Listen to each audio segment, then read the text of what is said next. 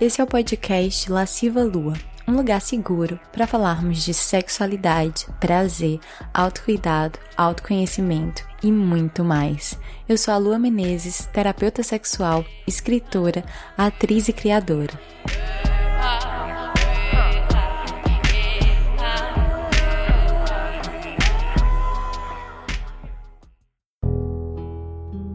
Essa temporada do podcast é patrocinada pelo curso Jardim das Delícias, um curso online para mulheres sobre prazer e sexualidade feminina. Para mais informações sobre o curso, basta acessar o site www.lascivalua.com. Oi, deusas e deuses e deusos. Eu sou a Lua Menezes e estamos de volta com o podcast Lasciva Lua, o podcast mais delicioso desse Brasil. Para você que ainda não me conhece, eu sou a Lua, sou escritora, terapeuta sexual, instrutora de Tantra e Yoga, atriz e mais um monte de coisa. Esse podcast nasceu pra gente falar de sexualidade, sexo, empoderamento, amor, relacionamentos, autoconhecimento, autocuidado e todas as coisas boas da vida. A gente lançou a primeira temporada do podcast bem na cara e na coragem, sem saber direito como fazer, sem financiamento, sem nada. Agora a gente está de volta e trazemos mudanças. Os episódios serão mais longos, a gente vai contar com alguns convidados especiais e teremos também episódios eróticos. Mas, Lu, o que é um episódio erótico? É simplesmente um episódio com um conto erótico da minha autoria, narrado por mim mesma. Eu acredito profundamente no poder da arte erótica de acender a nossa fogueira interior. E essa é a chama da vida. A arte, para mim, é uma das coisas mais lindas que o ser humano inventou. E a arte erótica é igualmente linda porque é uma forma de revelar a poesia dos encontros, do sexo, dos corpos quando juntos e misturados. E a gente que carrega uma herança de tanta repressão da sexualidade, eu acho que a gente precisa muito redescobrir a poesia do sexo e dos encontros. Escrever literatura erótica feminista também tem uma motivação política para mim. Quando eu escrevo literatura erótica, eu sempre coloco a mulher como protagonista do seu desejo, dona do seu corpo, da sua história. E geralmente não é assim que a gente é pintada. Muito do que já existe de literatura erótica acaba reproduzindo um lugar de muita submissão da mulher, em que a mulher é, no máximo, a musa, o objeto do desejo, e não aquela que ativamente deseja. Mas isso está mudando. E a mudança somos nós. E aí, vamos assumir as rédeas dos nossos desejos? Agora, sem mais delongas, vamos se deleitar no primeiro conto erótico dessa temporada? Esse conto se chama Arquitetura do Falo e foi o primeiro conto erótico que eu escrevi. Vamos lá?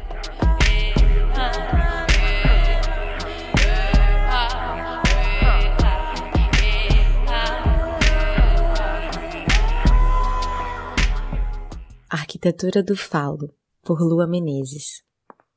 Uma jovem escultora anda de um lado para o outro no seu estúdio. É um estúdio amplo com janelas compridas e piso de madeira. O vidro da janela está molhado, choveu lá fora. Há garrafas de vinho por todo canto, pelas mesas, no chão de madeira velha. No centro do estúdio, uma massa branca, disforme. É um pedaço bruto de mármore. Frio, inerte e imaculado. É noite. Uma noite densa, silenciosa. A jovem escultora para e olha fixamente para o pedaço de mármore que jaz na sua frente. Ela tá de calcinha e com uma camiseta de botão branca masculina. Por alguma razão, esse é o seu uniforme para criar. O cabelo tá preso num coque mal feito. Sua garganta seca e seu coração batendo rápido, agoniado. Ela bebe um gole do vinho no gargalo e sente uma paixão absurda pela rocha bruta, porque a rocha bruta guarda todas as possibilidades, porque dela ela fará brotar o que quiser. Nesse mesmo dia mais cedo, ela anunciou ao seu professor de escultura que queria esculpir uma releitura do Davi de Michelangelo. O professor riu. Disse que era uma tarefa maior do que ela era capaz. Que o Davi de Michelangelo era obra de um grande homem e ela era só. Ele olhou para ela com desdém e não completou a frase. Uma mulher? Ela perguntou. Um aprendiz, ele respondeu, irônico. Ele disse ainda que o calcário lhe engoliria, que o fracasso deitaria com ela quando ela encostasse a cabeça no travesseiro. O que ele não sabia é que ela era uma daquelas a quem o você não pode soa como um eu te desafio. Ela voltou para o seu estúdio inflamada de raiva e humilhação e passou horas ali, encarando a rocha. Ela sabia que seu Davi estava ali dentro. Ela olhou para as próprias mãos, longas e calejadas, e se perguntou se elas seriam capazes de encontrá-lo. Então ela duvidou. Ela duvidou profundamente de si. Talvez afinal seu professor estivesse certo. Talvez ela não fosse capaz. Mas quando esse pensamento atravessou sua mente, o seu peito se revoltou e apertou forte. As suas mãos, como que tomadas de uma vontade própria, tocaram o mármore frio e ela abraçou a pedra. Nesse abraço ela jurou quase sentir pulsar na pedra um coração. Então ela escolheu tentar. Ela encarou a possibilidade de fracassar, da pedra não se tornar o seu Davi, mas aquele aperto no peito era pior do que qualquer outra coisa. Ela tomou mais um gole, prendeu o cabelo mais firme, pegou suas ferramentas e começou a trabalhar. Ela só tinha as noites para isso. E durante noites sem fim ela trabalhou, se debruçando sobre a massa imaculada e atravessando madrugadas inteiras, lapidando as esquinas do mármore cru, talhando, lixando, desenhando curvas, se perdendo e se encontrando na embriaguez da criação. O telefone tocou muitas vezes e ela nem sequer escutou. Os amigos convidaram para sair, mas ela não tinha escolha. E assim, fruto da sua obsessão, seu Davi foi criando forma maior do que ela, perfeito, belo. Até que numa noite, ela percebeu que o trabalho estava quase chegando ao fim. Ela se afastou e admirou seu Davi de longe. Começou pelos pés. Pés grandes, de quem amassa uvas. Pernas fortes, de quem corre o mundo. Um tronco robusto, como um escudo. Braços maciços, de quem guerreia. Cabeça imponente, de imperador ou de Buda. Sem aquele olhar atormentado do David Michelangelo. Não, dela não. Ela queria um olhar de mar, profundo, calmo. Ela tinha tomado cuidado de esculpir os mais minuciosos detalhes. Os caracóis do cabelo, o olhar cavado no horizonte, os pequenos riachos das veias nas mãos, as veias insinuantes do quadril. O seu Davi estava quase acabado, faltando apenas um último pedaço para lapidar. Ali, seguindo a linha abaixo do umbigo. Ali ainda era só um volume duro de pedra. O pau do seu Davi ainda não tinha forma nem tamanho. Então ela começou a arrancar as lascas do mármore, e a cada lasca retirada, ela pensava no Davi de Michelangelo e sentia pena dele, tão casto, tão pudico, tão tímido. Ela não queria condenar o seu Davi a uma pureza forçada. Não queria diminuí-lo nem tentar inocentá-lo do que torna o homem mais carne, do que torna o homem mais bicho. Ela queria que seu Davi fosse como terra muitas vezes pisada, carne amolecida, que cansa, deseja e arde. O seu Davi tinha uma pelvis linda, com os ossos do quadril se pronunciando com uma perfeição anatômica digna dos gregos. Mas ela não queria seguir os gregos e seu padrão de beleza clássico, inerte e intelectualizado. Ela sabia, já tinha estudado, que as estátuas gregas de heróis e deuses tinham paus pequenos porque paus grandes eram considerados bárbaros, vulgares, dignos apenas dos sátiros, das feras e daqueles que eram meio homem, meio bicho. A maior virtude era o intelecto, a razão. O corpo era qualquer coisa muito abaixo disso, menor. Ela olhou para o seu Davi E ele já estava grande demais, já parecia homem demais, já estava perfeito demais. Talvez o seu grande manifesto político fosse revelar o bicho dentro dele. Ela parou diante da arquitetura do falo e decidiu que não conseguiria mais abrandar a matéria. Não conseguiria arrancar mais nenhuma lasca. Resolveu deixar o seu Davi assim mesmo, imenso, quase desproporcional. Ela apenas lhe deu forma, lixou e arredondou a ponta daquele grande mastro de marfim e fez isso com devoção. Quando ela finalmente terminou, sacudiu o pau branco das mãos e deu um passo para trás para admirar a sua obra. O seu Davi, perfeito, lindo, meio homem, meio bicho. Ela não resistiu ao tato. Descansou as ferramentas e pousou a mão sobre a pedra morta, sentindo na palma do seu gesto a abundância do seu Davi. Não resistiu a alisá-lo. A pedra era tão lisa, tão virgem. Sem pensar, ela foi acometida por uma vontade louca. Ela precisava provar com a boca. Ela encostou a ponta da língua na ponta do pau do seu Davi, aquele pau que ela mesma lapidou um gesto louco, definitivamente, ela sabia, mas mesmo sabendo, ela fez. E mesmo sabendo que estava sozinha, absolutamente sozinha no estúdio, ela olhou para os lados como que para se certificar de que não havia nenhum fantasma espiando seu obsceno desvario. Mas ela não conseguia resistir. O pau do seu Davi parecia chamar sua boca. Ou talvez fosse sua boca que implorava por ele. Ela sentiu, no extremo das papilas, a indulgência do mármore e começou a deslizar a língua por aquele palmo enorme, abocanhando com os lábios a glande que pendia desmaiada, abocanhando até colocar o máximo que podia na boca, que mal era metade. Então ela tentou abocanhar ainda mais um pouquinho. Não conseguia parar, absorta, sentindo enquanto chupava a sua buceta acordando, pulsando, como se houvesse um fio de eletricidade ligando a boca de cima com a boca de baixo. Ela chupava como que em transe, e no meio da sua loucura teve uma estranha sensação da pedra inchando dentro da sua boca. Mas rocha não incha, ela sabia. Então, por impulso, ela abriu os olhos e viu as veias minuciosamente esculpidas do quadril do seu Davi latejando. Ela teve certeza que foi só uma ilusão de ótica. Então olhou para cima para averiguar a imobilidade certeira do seu Davi, que é pedra. Mas o que ela não sabia é que a imobilidade não existe. A imobilidade não é real. Tudo está sempre em movimento. E em movimento estava o peito do seu Davi, subindo e descendo, respirando. O seu olhar de horizonte havia abaixado e ele estava olhando para ela. Ela tomou um susto e quase pulou para trás, mas a enorme mão do seu Davi se moveu com um silêncio de pedra e agarrou sua nuca com delicadeza, não permitindo que o pau caísse para fora do abrigo do céu da boca, onde ele crescia mais e mais.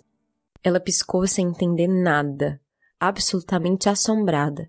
Ele estava vivo e as suas pernas de rocha tremiam de prazer. Ela tremia de medo, não dele, mas de estar louca. O seu Davi pareceu adivinhar, porque com as suas mãos sem calos, ele a levantou sem dificuldade até ela ficar cara a cara com ele. Os pés dela saíram do chão e ela enroscou as pernas ao redor do seu tronco forte, sentindo em cada nádega as mãos imensas do seu Davi a segurando. Ela olhou para ele e viu que ali, naquele olhar cinza, havia uma sabedoria calcária, milenar. Era paz o que repousava naqueles olhos sólidos a vitória plácida de quem superou o sono insuperável, a resignação de quem conhece o interior secreto das coisas. Diante dessa realidade absurda, ela petrificou, não sabia o que fazer. A boca dele se mexeu, mas não disse nada. O interior das coisas não tem linguagem, mas esse movimento era de alguma forma hipnótico, e ela assistiu a boca dele se mexer a boca dele foi na direção da boca dela, e foram lábios carnudos, os lábios que ela sentiu sobre os seus. Foi um beijo pacífico e selado de apaziguamento. foi uma língua lisa que abriu caminho por entre seus dentes, uma língua sem aspereza, intacta, como todo o resto da pele do seu Davi, que ela começou a alisar, reconhecendo o desenho dos músculos que ela mesma talhara. Dentro daquele abraço maciço, ela finalmente desistiu de resistir ou tentar entender. Ela se rendeu ao sentir. E o que sentiu foram mãos pesadas lhe colocando de volta no chão e abrindo os botões da sua camisa branca. Ela, ali de peito aberto, esfregou os mamilos arrebitados contra o peito talhado do seu Davi e sentiu entre os dois aquele falo roxa dura. A essa altura, a sobra de qualquer pensamento que ela ainda tivesse virou qualquer coisa como uma névoa branca difusa, como a poeira de uma escultura descascada. E agora o seu único medo era não estar louca. Era acordar numa realidade em que ele fosse pedra de novo. Ela mesma já não sabia língua nenhuma não ser a da carne, que de repente fraquejou entre os braços potentes do seu Davi. Os seus joelhos fraquejaram também, mas ele a aparou antes que ela fosse ao chão. Ele a deitou suavemente, e ela sentiu o corpo imenso dele por cima do dela, de uma mudez bárbara. Visto assim, de baixo para cima, ele parecia ainda maior, com uma qualidade qualquer de divino. Ele esfregou o pau duro de mármore contra a sua buceta aberta, que escorria uma entrega leitosa. Com assombro, ela assistiu seu Davi se ajoelhar entre suas pernas e, numa lentidão insuportável e deliciosa, cair de boca. Ele sugou tudo que ela escorria com a ponta da língua, como se tivesse sede, e tinha. Enquanto a chupava, ele enterneceu e pareceu amolecer. É da natureza da pedra se render à força da água, e ela era correnteza. Ela fechou os olhos e, perdida na escuridão das pálpebras cerradas, ela sentiu o pau do seu Davi deslizando para dentro dela. Ela sentiu o mármore agora cheio de sangue e vida, pulsando contra as paredes da sua buceta. Ela se sentiu preenchida, realizada. Qualquer vontade que restava de entender alguma coisa através da mente já não existia mais. Ela estava completamente fundida no deleite mais sólido da vida o deleite de existir. Ele arremessava contra ela o seu vigor desperto, devagar, sem pressa, com paciência de pedra, como ondas quebrando na praia, rítmicas, certeiras e sem parar. E foi assim que ela foi amolecendo, amolecendo até se liquefazer. Dentro dela alguma coisa explodiu, como uma represa que se rompe, num arrebatamento dissoluto. Ela gozou e gritou. A explosão foi tanta que por debaixo das suas pálpebras fechadas escorreram duas lágrimas. Lágrimas de emoção. Quando ela abriu os olhos, ela viu seu Davi sorrindo dentes de pérola. Ele saiu de dentro dela pingando. Ele segurou o falo branco e pesado com as duas mãos e ela observou, deslumbrada, aquele falo vivo, molhado, latejando. Sorrateiro e ondulante, ela saiu debaixo dele e alcançou seu pau com a boca, gulosa. Ela o chupou com a mais absoluta adoração. E não demorou muito para que o cálcio do falo estalasse em espasmos. Ele gemeu um gemido mineral, de rocha que guardou muito por muito tempo, e tremeu como se tivesse um terremoto dentro de si. Quando ele gozou, o mundo inteiro estremeceu. Ela sorriu satisfeita. Da pedra ela tirou leite e descobriu que era capaz de qualquer coisa.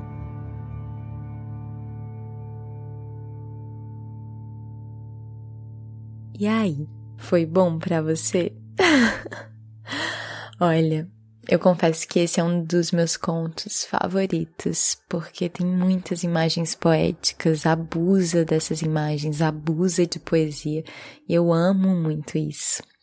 Ele brinca com as palavras, ele faz as palavras transarem umas com as outras.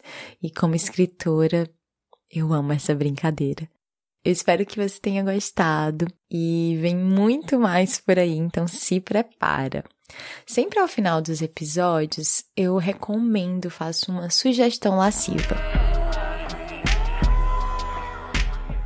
A sugestão do episódio de hoje, eu quero recomendar a minha própria newsletter, a newsletter lasciva, que é por onde eu compartilho mais dos meus escritos eróticos. Então, se você se cadastrar, você pode receber direto na sua caixa de entrada e-mails deliciosos, sem censura, que eu não compartilho em mais lugar nenhum.